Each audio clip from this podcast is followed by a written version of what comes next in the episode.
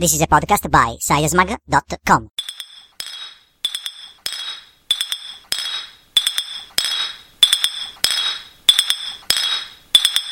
ScienceMug! Come out and play! ScienceMug! Come out and play! ScienceMug! Come out and play!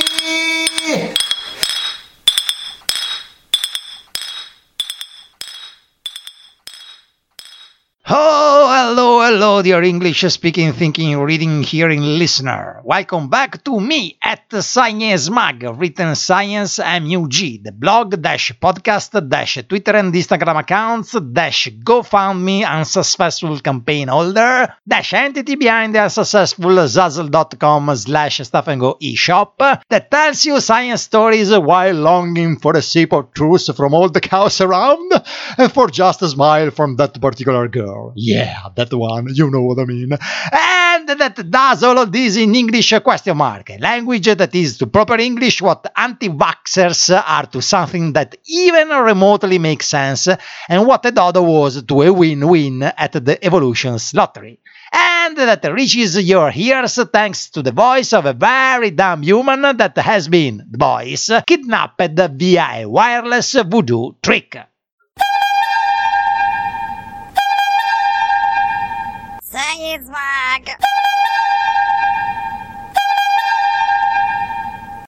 Okay, let's start with a quick recap of the previous episodes.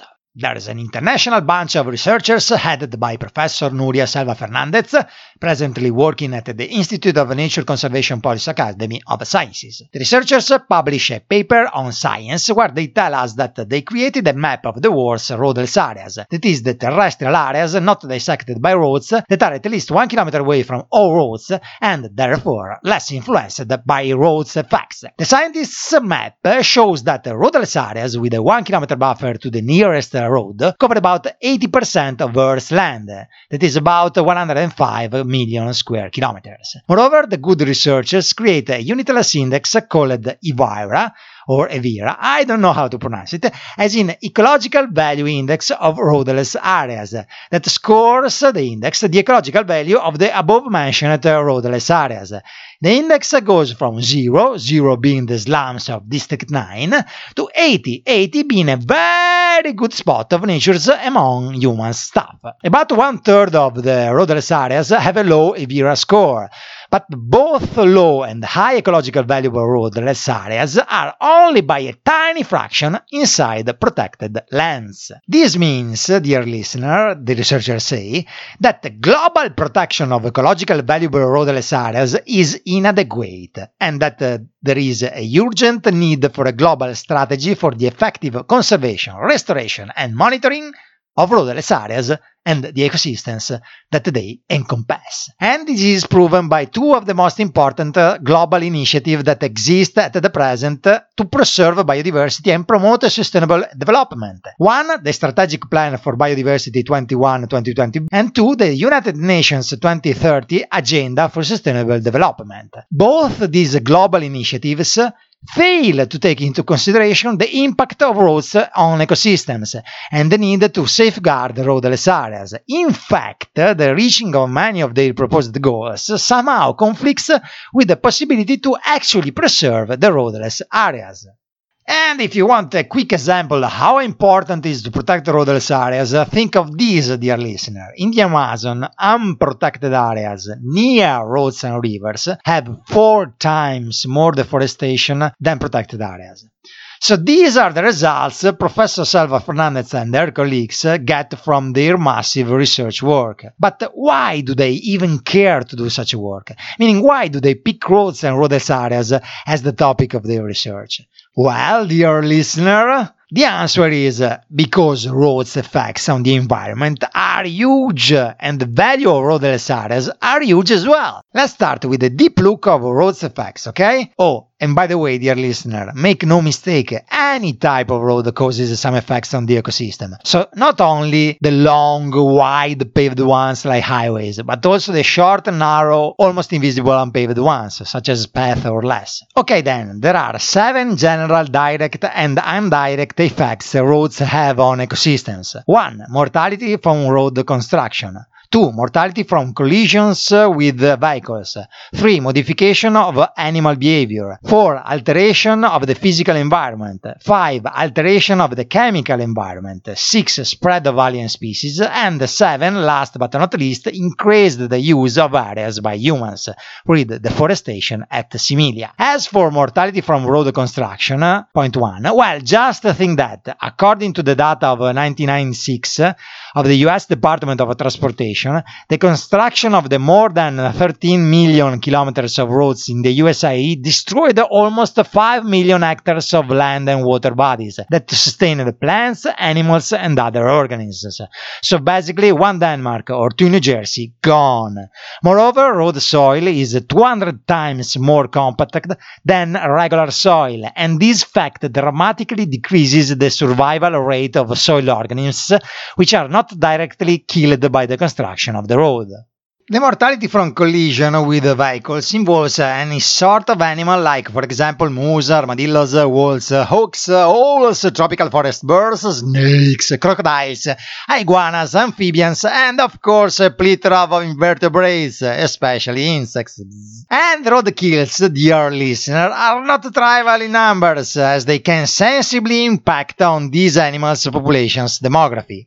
Vehicle collision, for example, is in fact the first cause of death for moose in Alaska and barn owls in the UK, the second one for lynx in Spain, and the third one for wolves in Minnesota and deer in New York. Roads induce modification of animal behavior, causing home range shifts, as well as alteration of the movement patterns, rate of the reproductive success, escape response, and even the physiological state of animals. It has been proven, indeed, that the heart rate and therefore the metabolic rate and energy expenditure of sheep increases near roads. Moreover, roads, acting like barriers, can isolate population and even reduce, and not only for animals, the population gene flow, where population gene flow means, and I quote here, the movement of genes between populations. This may happen through the migration of organisms or the movement of gametes, such as pollen blown to a new location. End of quote. Roads alteration of the physical environment and alteration of the chemical environment involve several issues. Soil compaction, as mentioned before, which can persist even decades after a road stops being used. Then reduction of water vapor transport, or increase of surface temperature so that the heat stored in the roads during the day is released at night, creating a heat island around the roads themselves. Besides, road traffic mobilizes and spreads dust and pollutants, which, spreading around, can contaminate aquatic ecosystems, and covering plants can impair their photosynthesis, respiration, and transpiration. As for the alteration of the chemical environment, well, maintenance and the use of roads pump many chemicals into the environment, dear listener, especially heavy metals like lead, aluminium, iron, cadmium, copper, manganese, titanium, nickel, zinc, and boron. These heavy metals end up in water reservoirs and plants and animals' tissues. That is, dear listener, eventually in the food you humans eat and in the water you humans drink. Besides heavy metals, other road-related pollutants are salts that alter the pH and the chemical compositions of soil and water, and poisons like dioxin and other organic pollutants, like it. Spread of exotic alien species and diseases is another big issue connected to roads. Roads facilitate the dispersal of alien species via three mechanisms. 1. Roads create a sustainable habitat for aliens by altering original conditions. 2. Roads stress or kill native species, making space for the exotic ones. And 3. Roads allow easier movement of alien seeds dispersal. A 2007 study done on a motorway in Berlin shows that from about 600 to 1600 seeds per square meter per year are spread by vehicles. Of these lost seeds, those of exotic species were more than the half, the 44.4%. And among the samples, the 91.1% of the seeds were of highly invasive species that exhibit detrimental effects on native biodiversity in some part of the world. The most scary part of this research are 1. That more than 1/3 of the times the seed dispersal is a long distance one, more than 250 meters from the road. 2. That long distance dispersal occurred significantly more frequently in seeds of non-native than native species. And 3. That it is a routine rather than an occasional mechanism, that of the seed dispersal. So now you know how easy for us bodies nature is to do the job. Joking, dear listener, although I probably have arms, well, I'm not only brainless, but also bodiless, so nothing to snatch indeed. But that doesn't mean there's some pod waiting for you, listener. Anyway, dear listener, or body snatched listener, the last but not least general factor that roads have on ecosystems is the contagious development, that is the increased use that then spreads of formerly unreachable areas by humans. You know, dear listener, the easier to get to somewhere, the easier it is to do human stuff, like, I don't know, to poach or to legally and illegally hunt, fish, dig mines, build resorts, and so on and on. Not to mention the possibility to cut trees. Deforestation is a major thing when one thinks about road-related environment effects. Let's make an example and consider the Amazon deforestation, for example, dear listener. Nearly 95% of all deforestation occurs within 5.5 km of roads or 1 km of rivers. Considering that in the Brazilian Amazon, for every kilometer of legal road, there are nearly 3 kilometers of illegal roads.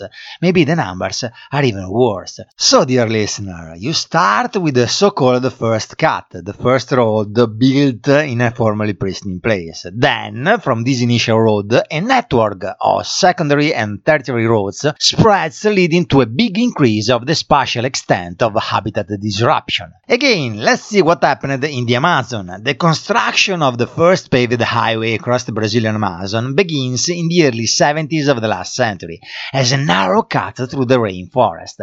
Since then, it has evolved into a 400-kilometer wide slash of forest destruction across the eastern Brazilian Amazon. Even just upgrading roads can be detrimental for the ecosystem. In wet places, like a rainforest, for example, during the wet season, unpaved roads become mud nightmares that is unusable, hence limiting the road-related human activities like deforestation. But paving them changes things. Paving of the interoceanic highway, for instance, has led to dramatic increases in deforestation and illegal gold mining in the Peruvian Amazon, not to mention, of course, the road kills. And, dear listener, it's not that roads are going to disappear. The International Energy Agency, the IEA, estimates that by 2050 the world will need a 60% increase of combined road and rail network length. That is, for the roads, to add nearly 25 million kilometers of paved roads, not to mention the unpaved ones. 25 million kilometers of paved roads in the next 30 years, folks. It's enough road to encircle Earth 600 times. In addiction, it is expected that between 45 and 77,000 square kilometers of new parking spaces will be added. In total, road, rail and parking infrastructures by 2050 is expected to amount for between 250 and 350,000 square kilometers of built surface area, or roughly the size of the United Kingdom and Germany respectively. The amount of money spent for construction, reconstruction, upgrade and maintenance of roads from here to 2050 is estimated to be $120 trillion. That is the 2% of the projected global GDP to 2050. On top of this, nearly the 90% of these new roads and infrastructures will be built in developing nations, which have many of the planet's most biologically rich and environmentally important ecosystems. So, lots of new roads are soon to come, dear listener. This means a further shrinking of roadless areas. But why roadless areas are so important? What's in for the human beings if they are preserved? The answer after the break.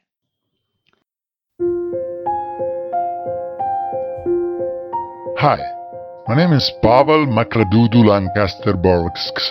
You probably remember me for causing a cramp to the Broca's area of your brain just a second ago. I'm here to sensitize you to a very important environmental question. The lack of a global policy to protect and preserve the last free-living, non-domesticated exemplars of dudes in white and short socks over sandals, a species of meek bipeds whose flocks in the past were usually seen in warm, sunny habitats, and that now fashion pesticides, good taste epidemics, and the conspiracy of something has led to the brink of extinction. If you too, like me, love nature and biodiversity, please take action and send a clear message to your sock shoe shop of choice to ask for more attention about this important issue. This message was approved by the WOGI, the World Home and What a Waste of My Time Global Initiative. So, dear listener, in the end, one can ask himself / herself, why bother and take care of the roadless areas? For starter, dear listener, roadless areas contribute to preserve biodiversity, as they are habitat that can keep well-fed and alive endangered species. Besides, roadless areas are barriers against the spread of pests, invasive species, and both animal and human diseases. And roadless areas, especially if large, grant crop pollination, air quality, water supply, and erosion control. And, dear listener, roadless areas are of much importance when it comes to climate change. Roadless areas, indeed, are less stressed ecosystems that, as a consequence, are more capable than ecosystems already altered by human activities to cope with the consequences, to recover faster and to be less influenced by external forces like the climatic threats. Moreover, roadless areas can become a safe haven for those species forced by the climate changes to move from their original habitat. Areas with no roads are better at the carbon sequestration game. Think of it, dear listener. In places with low accessibility, like the remote mountain areas, the amount of deadwood and soil carbon should be higher. Hence, if the carbon is there, it is not in the air. And if carbon is not in the air, love prevails in the air. Cupid is happier, the chocolate industry drives, meaning more jobs and more money for the people, more work given the chocolate for the dentists, who then pay more taxes. More taxes mean more welfare state, that coupled with more chocolate in the streets mean less stress and more joy in general. So, in conclusion, dear listener, less roads mean less carbon in the air, therefore less CO2 in the atmosphere, and more chocolate for everybody. Moreover, areas with no or just a few roads provide protection against the impacts of storm events like flooding, landslides and wildfires, besides acting as actual weather extremes buffers and keep local climates stable. Anyway, dear listener, let's make the whole thing more concrete. Let's put the nice words aside and talk about money, money, money. Let's consider, for example, the economic value of the forest ecosystems that the roads contribute to put at risk. I quote from a review about the economic value of forest ecosystems here. In forests, ecosystem components such as microorganisms, soils and the vegetative cover interact to purify air and water, regulate the climate and recycle nutrients and wastes. Without these and many other ecosystems, goods and services, life as we know it would not be possible. It has been calculated that the total value of forest ecosystem goods and services is of $4.7 trillion annually. So let's break these numbers down, won't you? The total value of forest ecosystem goods and services is of $4.7 trillion annually. $4.7 trillion are roughly half the GDP of the Euro area and China, 1/3 of that of the European Union, 1/4 of the GDP of the USA, or if you prefer, 3.5 times the GDP of Russia, 2 times the GDP of France and India, or if you prefer, it's about the GDP of Japan. The forests made in USA alone are worth $63.2 billion a year. The 75% of the forest ecosystem value is accounted by climate regulation, waste treatment, and food production. As for biodiversity, it is estimated that the U.S. agriculture would spend $54 billion a year if it had to use chemical pesticides to replace the natural pest control services from all natural ecosystems. Moreover, the pollination job done by natural ecosystems is worth $4 to $7 billion annually to the U.S. agriculture only.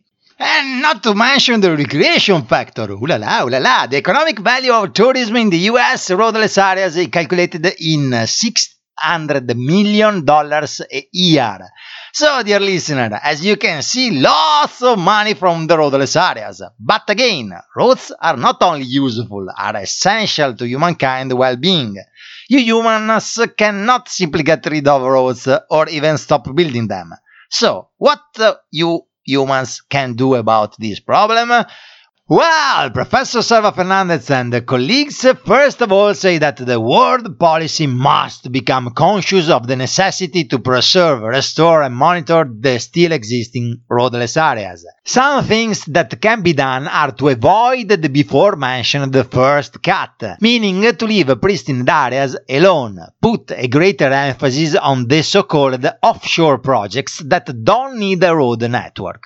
An example is a natural gas project deep in the Peruvian Amazon, which has no roads linkages, with all personnel brought by helicopter in and out the site, and with 2 pipelines buried and the area above them recovered with plants and trees. Then, strict early screenings on the sites of planned new roads need to become a must, along with a greater transparency, a strong public engagement, and a systematic, thoughtful analysis of both direct and indirect effects of new roads and roads upgrades. So, dear listener, it's a matter of strategy, and I'm done.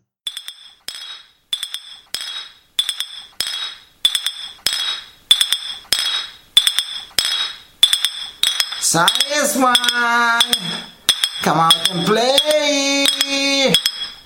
ScienceMug, come out and play. ScienceMug, come out and play.